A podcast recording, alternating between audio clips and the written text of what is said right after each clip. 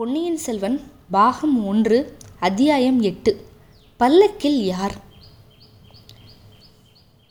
பழுவூர் மன்னர் இந்த அல்லி ராஜ்யத்துக்கு பரிகாரம் நீங்களே சொல்லுங்க அப்படின்னு சொல்லிட்டாரு. கொஞ்ச நேரம் அந்த கூட்டத்தில் எல்லாரும் ஏதேதோ பேசிக்கிட்டே இருக்காங்க. நிறைய குரல் இதெல்லாம் கலந்து கலந்து கச்ச கச்ச கச்ச கச்ச கச்சன்னு கேட்டதுனால வந்தியத்தேவனுக்கு காதில் வந்து தெளிவாக எதுவுமே விழலை. அப்போ உடனே சம்புவரையர் உரத்த குரலில் சொல்கிறாரு பழுவூர் மன்னர் கேட்டதுக்கு நம்ம பதில் சொல்ல வேண்டாமா? தலைக்கு தலை பேசிக்கிட்டு இருந்தால் என்ன ஆகுறது? மூன்றாம் ஜாமமாக போகுது இரவில். சந்திரனும் வந்தாச்சு. சீக்கிரம் சொல்லுங்க அப்படின்னாரு. அப்போது இதுக்கு முன்னாடி ஒரு கம்மல் குரல் கேட்டுச்சுல?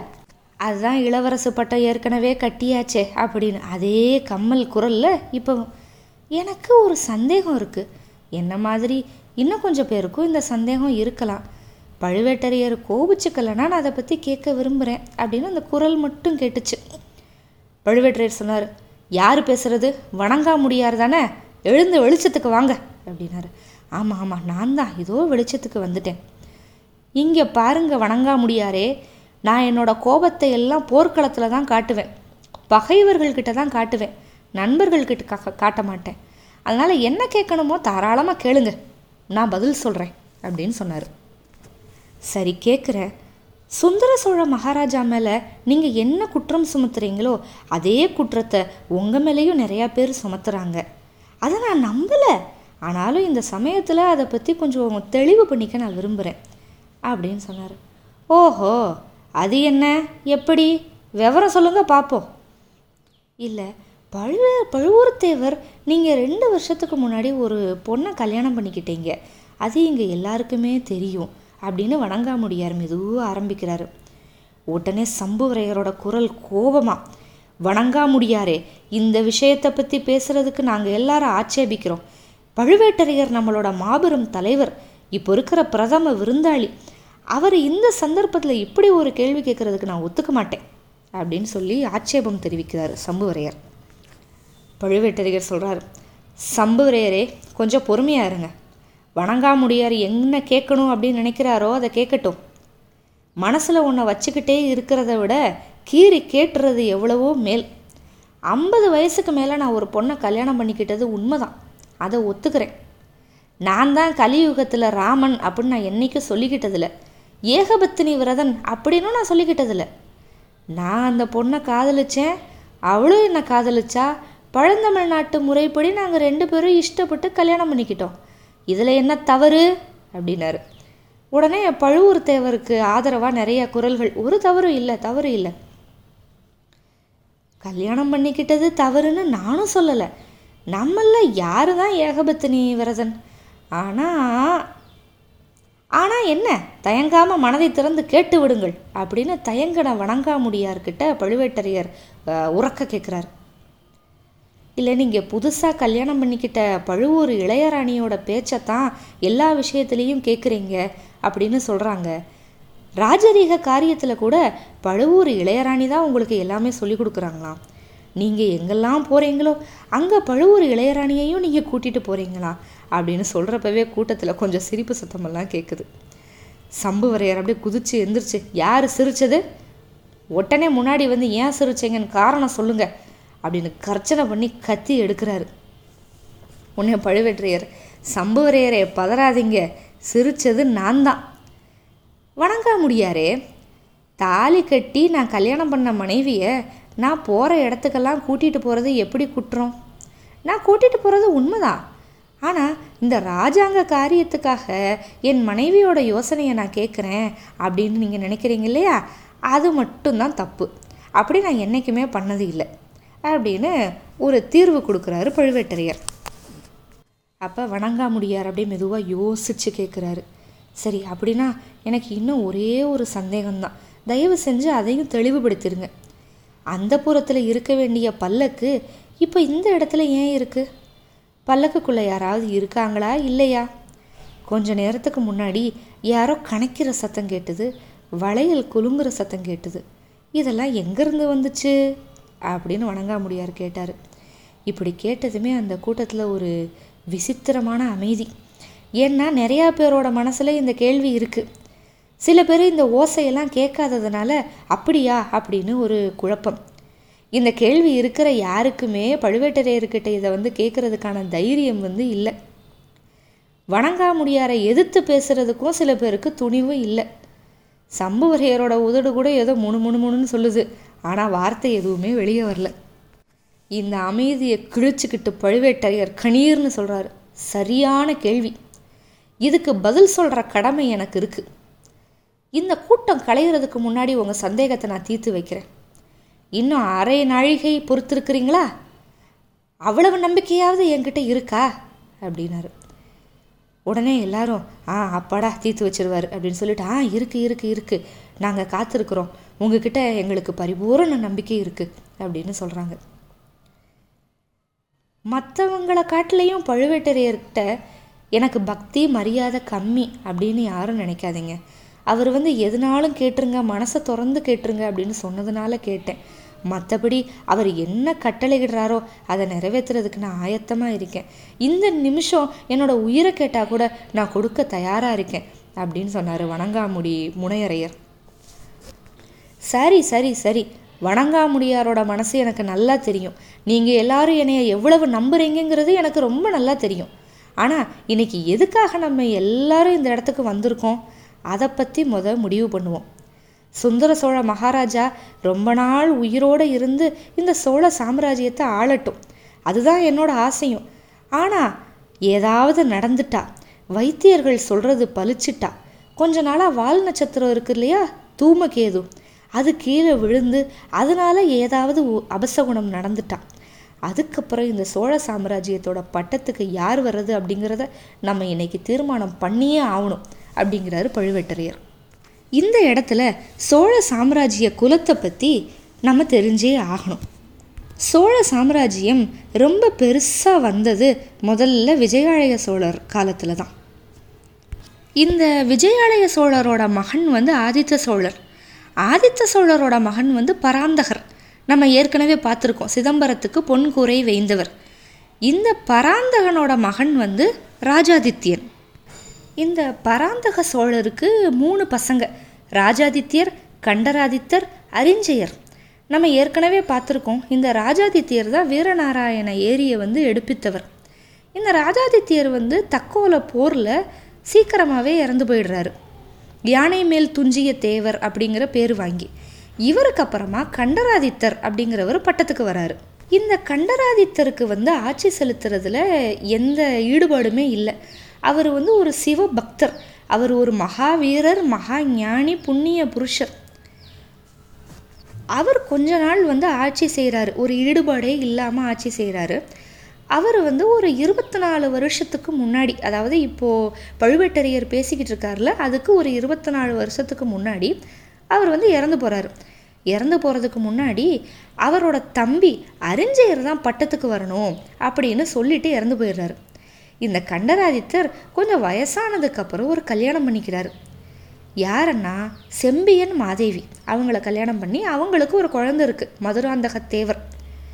கண்டராதித்தர் சாகிறப்போ அந்த மதுராந்தக தேவருக்கு ஒரு வயசு தான் கண்டராதித்தர் இறக்குறப்போ தன்னோட தம்பி அறிஞ்சயரோட பையன் பராந்தக சுந்தர சோழருக்கு வந்து இருபது வயசு. ஏன்னா கண்டராதித்தர் தன்னோட கடைசி காலத்தில் தான் கல்யாணம் பண்ணியிருந்தார். அவர் தன்னோட தம்பி தான் அரசாட்சி செய்யணும் அப்படின்னு சொன்னது மட்டுமல்ல தம்பியும் தம்பியோட வாரிசுகளும் அப்படியே தொடர்ச்சியாக அரசாண்டுக்கட்டும்.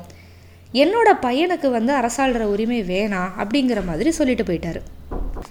கண்டராதித்தருக்கு அப்புறமா ஆட்சிக்கு வந்த அறிஞர் ஒரு வருஷம் கூட ஆட்சி செய்யலை. அதுக்குள்ளே அவர் இறந்துடுறாரு. ஏற்கனவே அவரோட பையன் சுந்தர சோழருக்கு அப்போ இருபது வயசு. அதனால் எல்லாரும் என்ன பண்ணுறாங்க இந்த மந்திரிகள் சாமந்தர்கள் குறுநில மன்னர்கள் நகர தலைவர்கள் இவங்கெல்லாம் சேர்ந்து பேசி சுந்தர சோழருக்கே முடிசூட்டிட்டாங்க. நிறைய அரசர்கள் பேர் வருது. கொஞ்சம் குழப்பமாக இருக்குது அப்படின்னு யாரும் நினைக்க வேணாம். இதுக்கப்புறம் நிறைய காட்சிகளில் இந்த அரசர்களை பற்றி ஒவ்வொருத்தரை பற்றியும் ரொம்ப விலாவாரியாக கல்கி நம்மளுக்கு சொல்லியிருக்காரு. அதனால் நம்ம மெனக்கெட்டு ஞாபகம் வச்சு காட்டியும் ஒவ்வொரு இடத்துல நம்ம மனசில் இவங்க பேர் எல்லாமே ஆழ பதிஞ்சிரும். இந்த பரம்பரை எல்லாத்தையும் பழுவேட்டரையர் அங்கே கூடி இருக்கிறவங்களுக்கு வந்து ஞாபகப்படுத்துகிறாரு சுந்தர சோழருக்கு அன்னைக்கு பட்டம் கொடுத்தோம் அப்படிங்கிறத நான் தப்பாக நினைக்கவே இல்லை. ஏன்னா இரண்டு ஆண்டுகளுக்கு முன்னாடி வரைக்கும் சுந்தர சோழர் ரொம்ப நல்லா ஆட்சி செஞ்சுட்டு வந்தார். சோழ சாம்ராஜ்யம் ரொம்ப பெருசாச்சு. இப்போ தான் சுந்தர சோழரோட உடல்நிலை சரியா இல்லை. இப்போ ஆதித்த கரிகாலன் அருள்மொழிவர்மர் இவங்க ரெண்டு பேரும் வடதிசை தென்திசை சேனாதிபதியாக இருக்காங்க. ஆனால் அதே சமயத்தில் நம்ம மதுராந்தகர் அதாவது கண்டராதித்தர் செம்பியன் மாதேவிக்கு பிறந்த மதுராந்தகர் இப்போ வந்து பெரிய பயனாயிட்டார். அவர் வந்து இப்போ ராஜ்ய பரிபாலனம் செய்கிறதுக்கு வந்து தயாராக இருக்கார். அவர் அறிவில் கல்வியில் குணத்தில் பக்தியில் எல்லாத்துலேயுமே ஒரு ராஜாவாக இருக்கிறதுக்கான எல்லா தகுதியும் பெற்றவராக இருக்கார். இப்போது மதுராந்தகர் ஆதித்த கரிகாலன் இந்த ரெண்டு பேரில் முறைப்படி யார் ஆட்சிக்கு வரணும்? தமிழகத்தோட பழமையான மரபு என்ன? கண்டராதித்தரோட வழி வழி வர்றவங்க தான் ஆட்சிக்கு வரணும். ஆனால் கண்டராதித்தர் சாகிறப்ப அவரோட பையனுக்கு ஒரு வயசு அப்படிங்கிறதுனால தான் அவரோட தம்பி ஆட்சிக்கு வந்தார். ஆனால் தம்பியோட வழி வழியாக வர்றவங்க ஆட்சிக்கு வராமல் கண்டராதித்தரோட பையன் வர்றது தான் வந்து முறை அப்படின்னு நான் நினைக்கிறேன். உங்களோட கருத்தெல்லாம் நீங்கள் சொல்லுங்கள் அப்படின்னு கேட்குறாரு பழுவேட்டரையர். சம்பவரையர் இதை ஒத்துக்கிறாரு.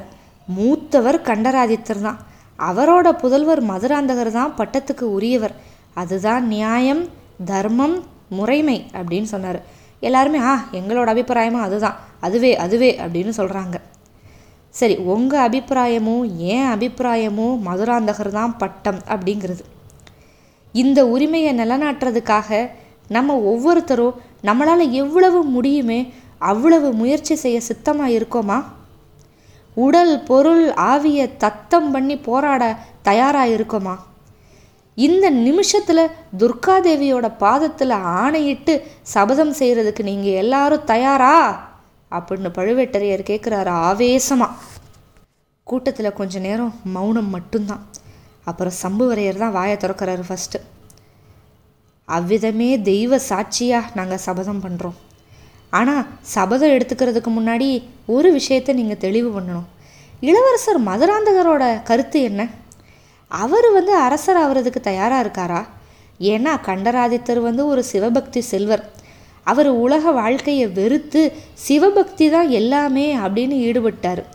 அவரோட பையனும் அதே மாதிரி தான் இருக்காரு அப்படின்னு நாங்கள் கேள்விப்படுறோம்.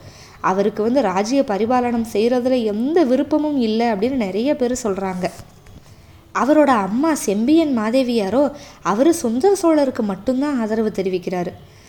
செம்பியன் மாதேவிக்கு தன்னோட சொந்த புதல்வன் மதுராந்தகனை அரசாள்றது வந்து பிடிக்கவே இல்லை.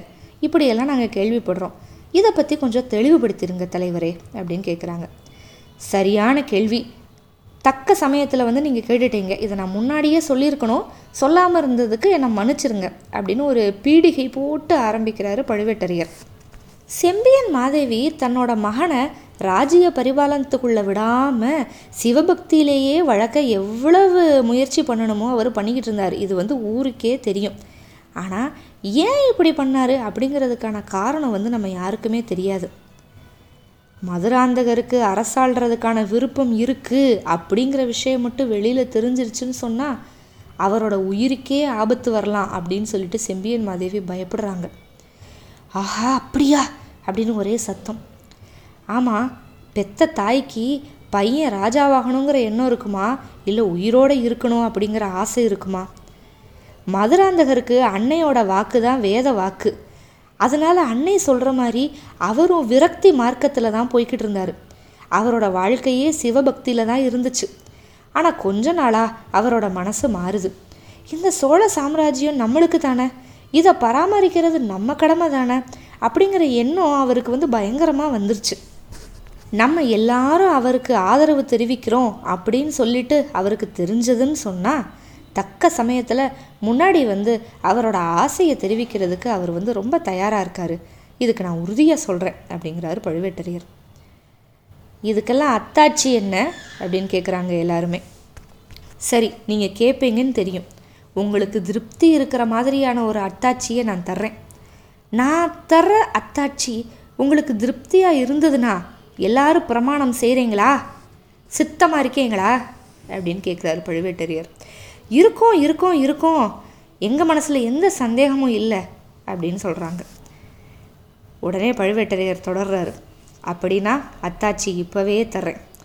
வணங்காமுடி முனையரையரோட சந்தேகத்தையும் நான் இப்போவே தீர்த்து வைக்கிறேன் அப்படின்னு சொல்லிட்டு பழுவேட்டரையர் எந்திரிச்சு கம்பீரமாக நடந்து அங்கே இருக்கிற மூடு பல்லக்குக்கு பக்கத்தில் போகிறாரு பணிவா இளவரசே?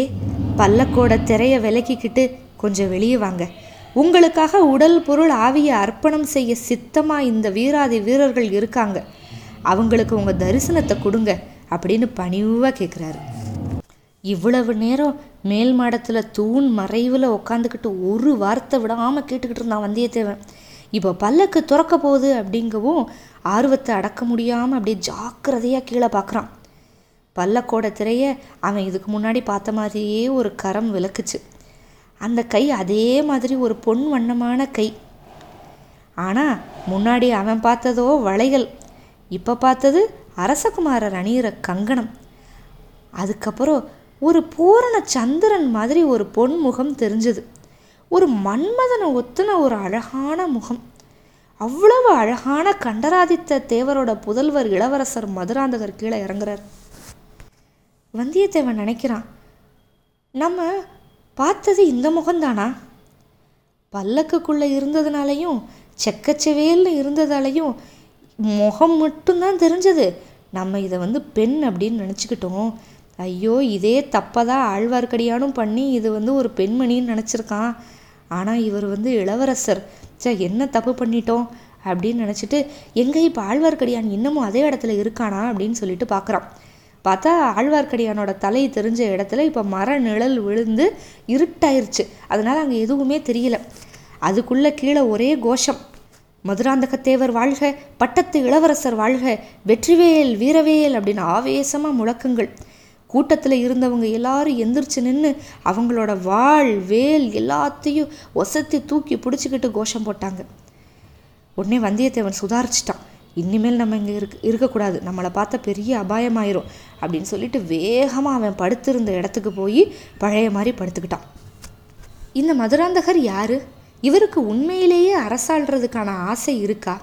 ஆதித்த கரிகாலரையும் அருள்மொழிவர்மரையும் காட்டிலையும் இவர் உயர்ந்தவரா? அவங்களுக்கு ஆட்சி பதவி கிடைக்கிறது நியாயமா? இல்லை மதுராந்தகருக்கு கிடைக்கிறது நியாயமா? யார் கையில் கிடைச்சா சோழ சாம்ராஜ்யம் ரொம்ப அமோகமாக இருக்கும்? தெரிஞ்சுக்கலாம். காத்திருங்கள். அத்தியாயம் ஒன்பதுக்கு. நன்றி.